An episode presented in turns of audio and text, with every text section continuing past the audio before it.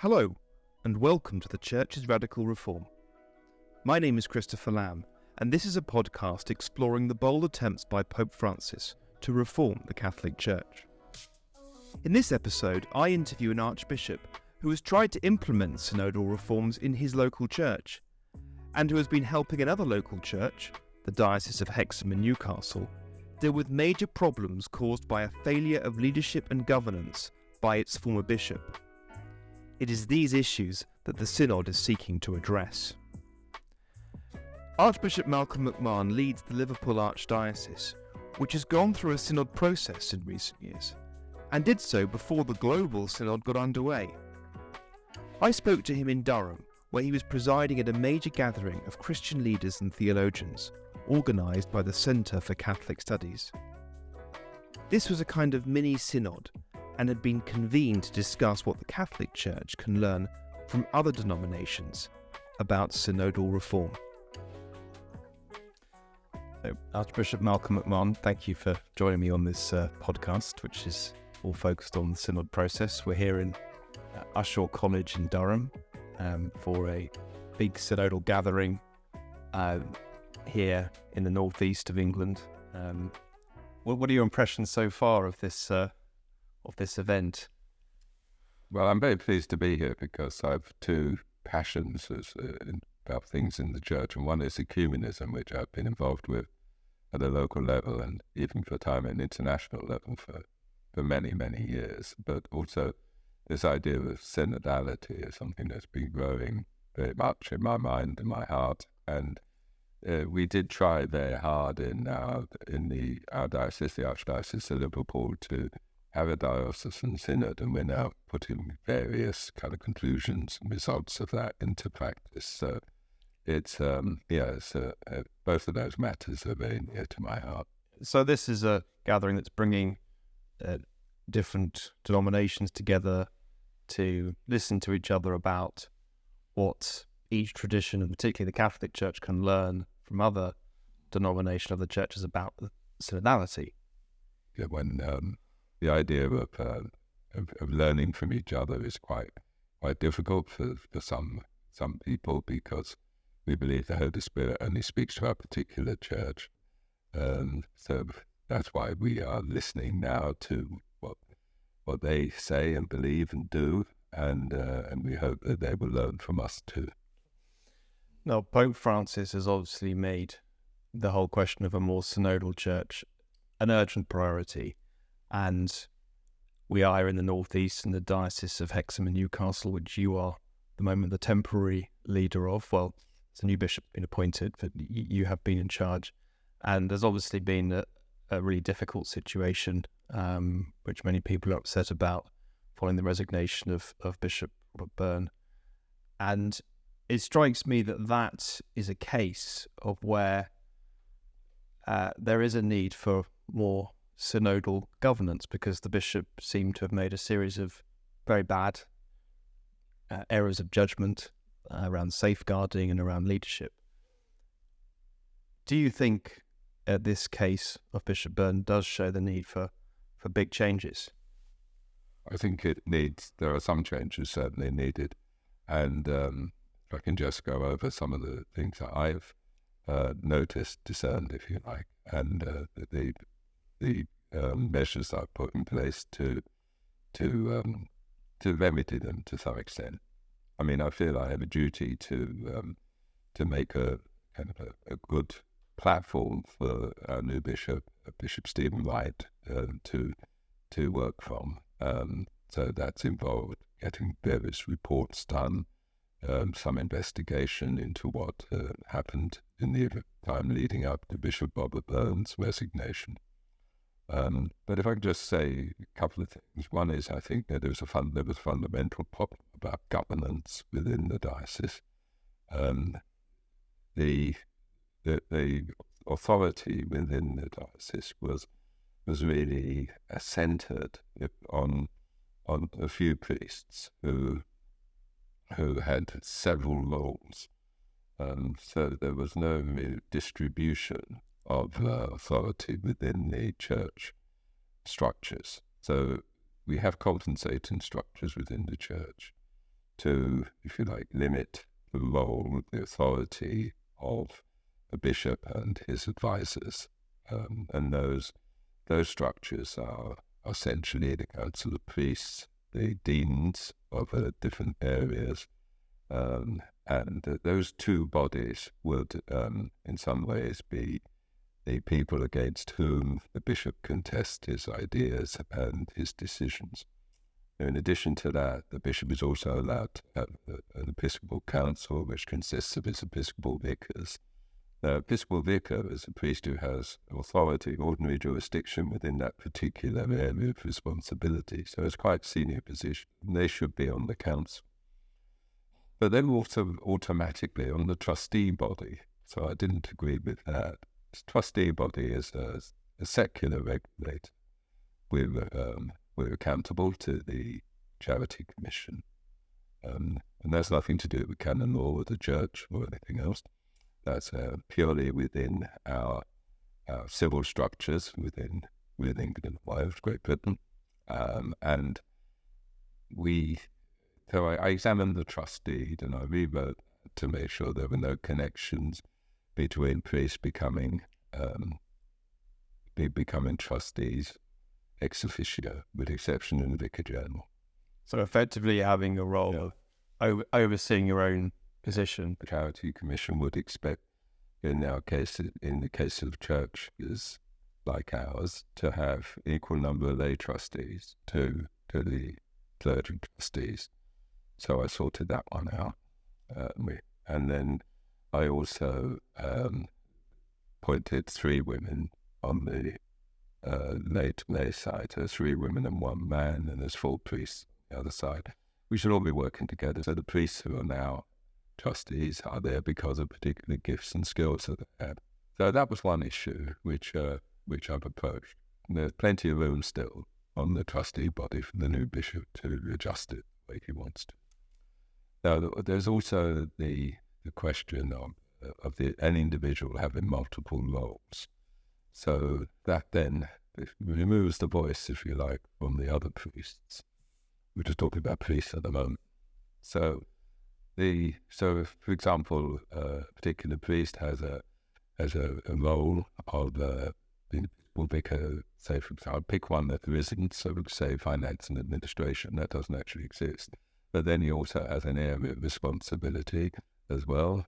The Episcopal Vicar for, say, Northumbria, and then it might be um, Episcopal, he might then also be uh, someone who's a judge on a tribunal, marriage tribunal. He might also um, have a major church and uh, play a, a, part in the in the uh, the city where the church is located. So the, that by giving one man all these roles, you then disempower the others.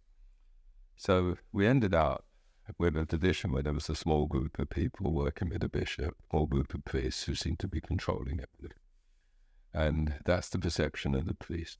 So starting with them, so I've started to dismantle that situation, um, that arrangement, so that um, if you like, authority will be more equally distributed.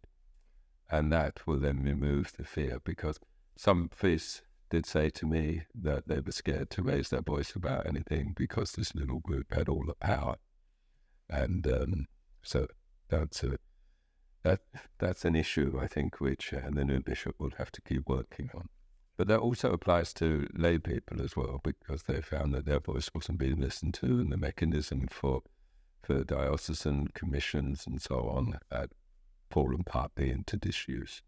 Then there's also the question of the staff. That, that's been considered by the, uh, the, the CSSA, the Catholic Safeguarding Standards Agency, in their report, and they've shown the way in which our staff were undermined by by the previous bishop not not following their advice.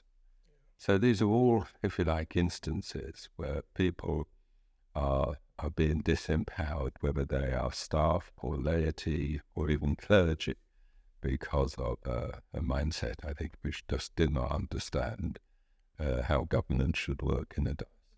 But one of the things that was found to have happened was that Bishop Byrne did not take the advice of the safeguarding officer. Have you changed things to ensure that doesn't happen again?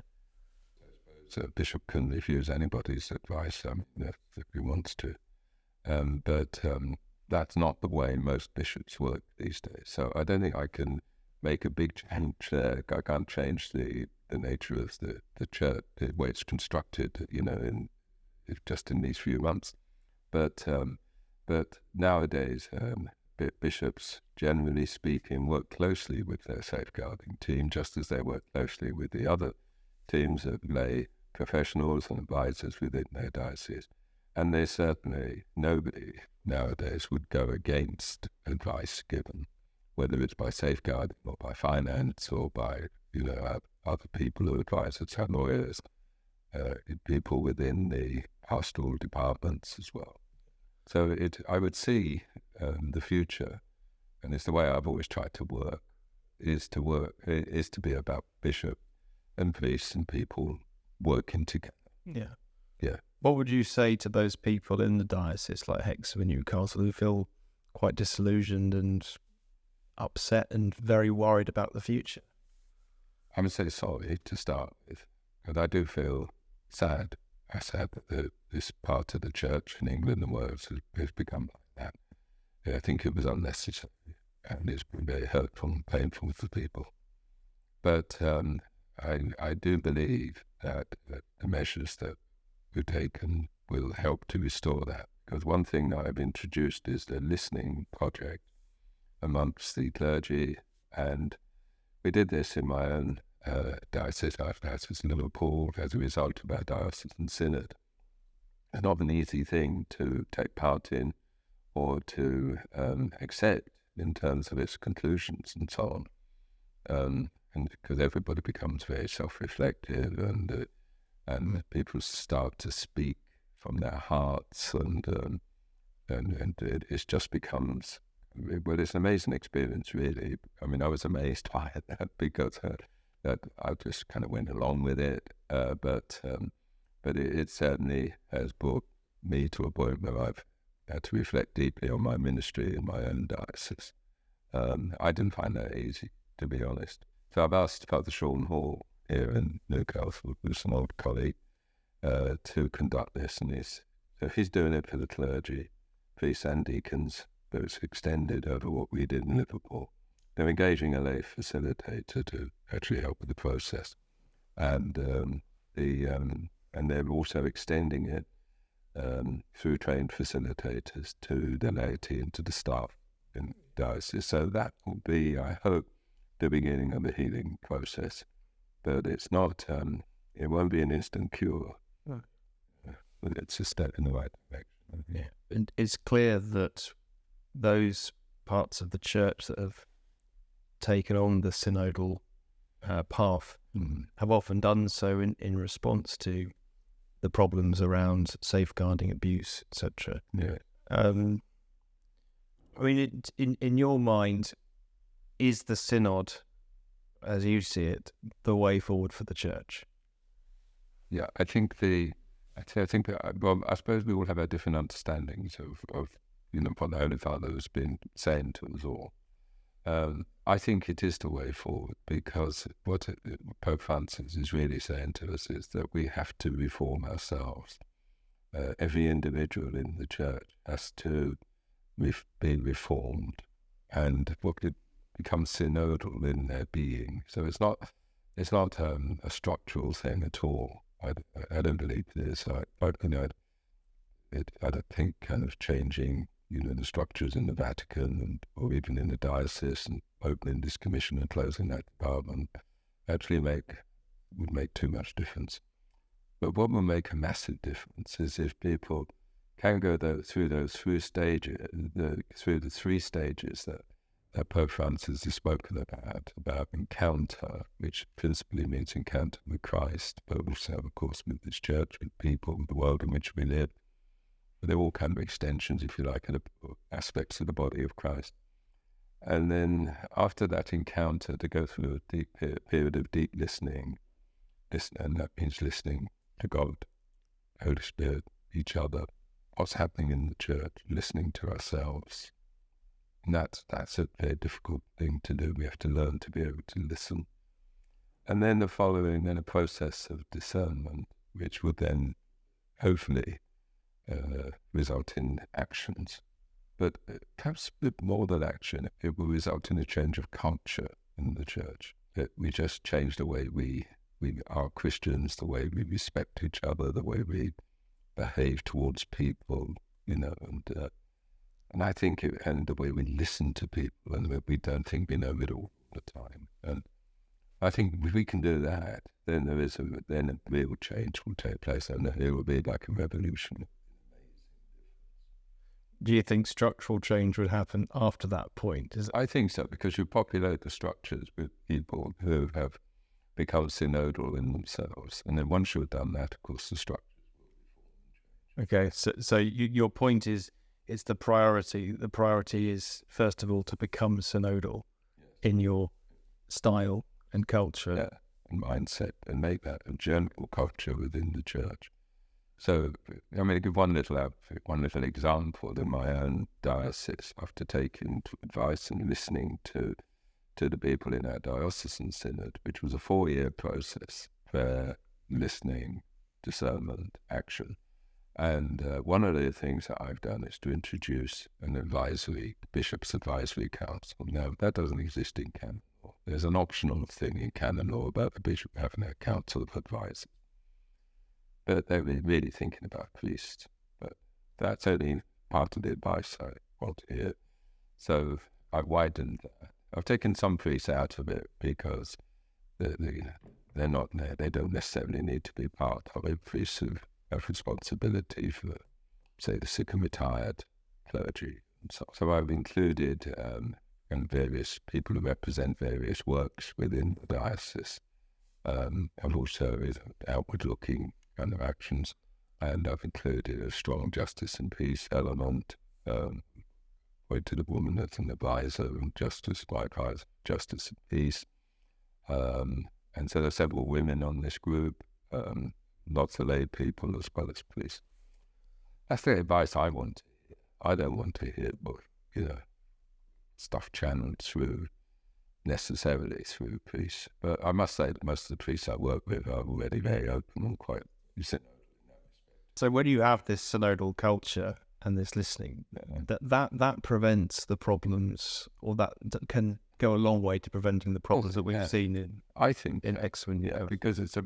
It's not just about kind of simply taking advice from from the adversity or someone who you perceive to be against you because they think differently from you. We're we're all working together um, with, with an awful lot of respect and trust between people and so the the truth will emerge. You know. Yeah. And you know, you mentioned your synod mm. that you've led in Liverpool, um, and the Vatican uh, at one point cited Liverpool, uh, or I think Cardinal Grech sent a message to Liverpool, um, Cardinal Grech being the leader of the synod office in Rome, uh, applauding what you what you've done, and you have been a kind of early pioneer of it. What are the main things that, that have come out f- for you from this synod process? Well, I think the main thing is to change, okay, and that's going to be represented by different bodies. Um, we go, we'll have synodal councils and uh, at the deanery level, and then also at a diocesan level, which will, which will be um, a forum for for not just for exchange of ideas, but for, but for this deep listening that we've learned to do as a result of the Synod.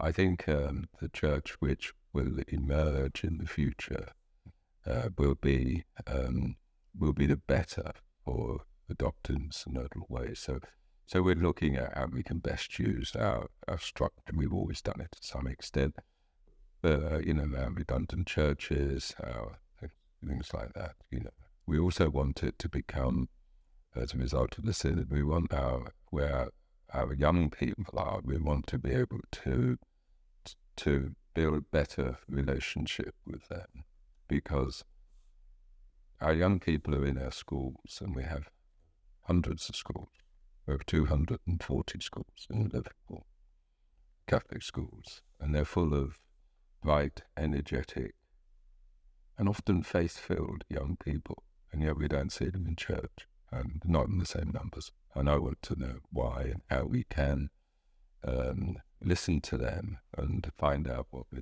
You know, so some of these are old topics, but I hope that they're, but they're still very, very, very uh, alive topics for us, and uh, they're ones that that we think using, you know, different ways of engagement, listening, and so on, that we will be able to uh, be prepared for the future, which is a bit unknown. Um, the synod is the way to construct the future for the church. That yeah, well, I think so. We, we don't know what the church, know, what the future holds. None of us do, do it. But we can't, um, we we can't just um, dissipate all the, the energy, the faith, the assets, the, the the wonderful things that our forebears have left us. And so what what we try to do in passing on the tradition and on is to find we have to find new ways of doing this, modes of, of expression. And what about the contested topics that we're seeing emerge through this synod process? There are calls for women deacons, for example. There's calls for greater inclusion, um, same-sex couples, etc. But there's a lot of disagreement over the way to go. Where would you uh, see as as as what would you say that needs to happen to to respond to these contested topics? Well, I think the we have to be open I think, to to change in the future. We can't close down uh, possibilities of change, whether it's in ministry, uh, uh, um, or whether it's in the way in which people behave, live their lives together. We we're, we're working out of of different frameworks of, of morality to the ones which um, we, which are common now, and that is for us, um, for example, a challenge not to come, keep saying well we're right and we've got this correct, um, but we need to listen and to discern more deeply about so many aspects of people's everyday lives.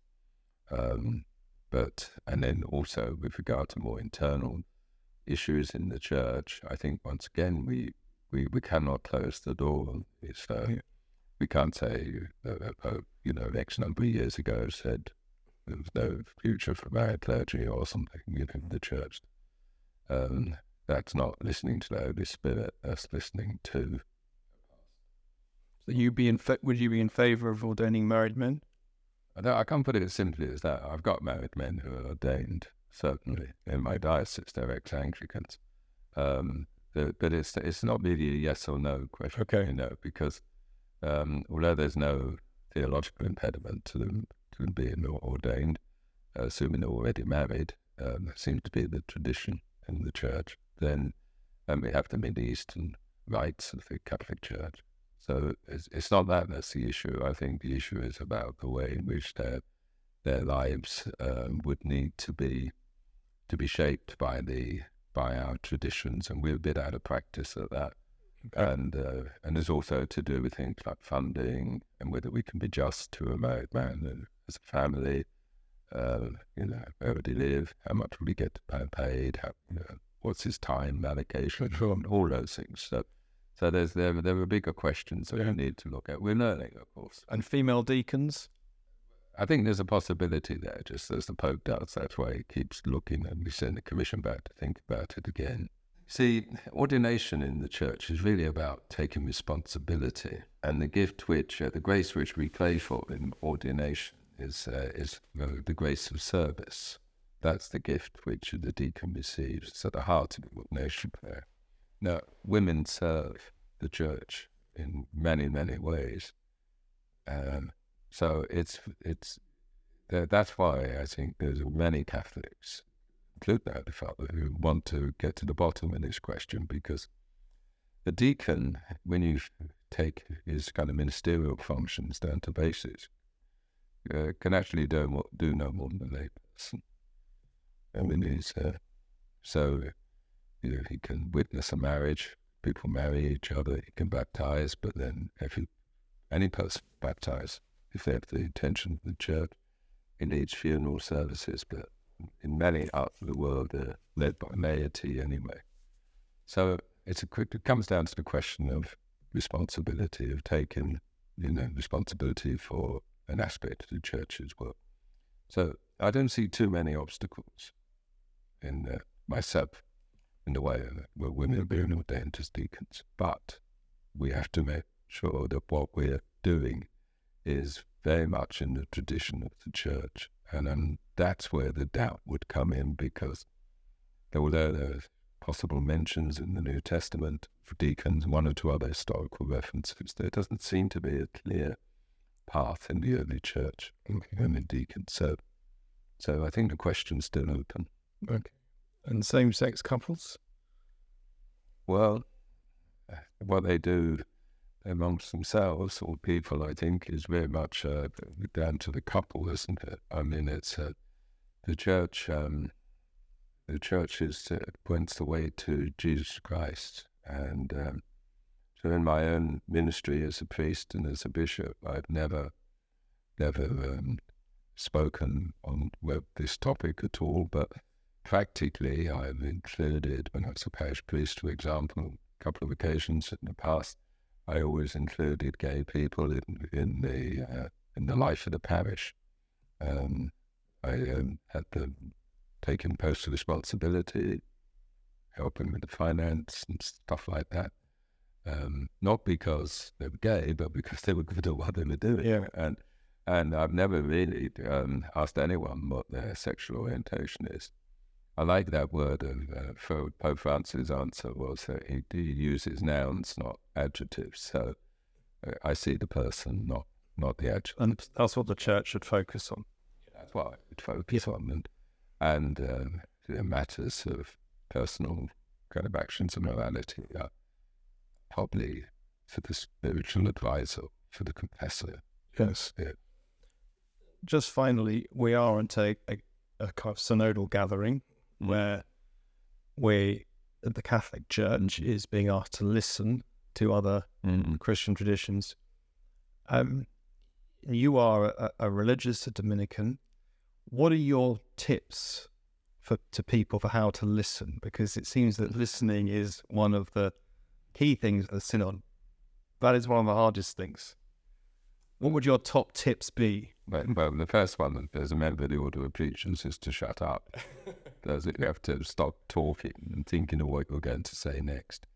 And that is, really quite fundamental. That is, you really have to empty your mind so you can listen clearly to what they're saying.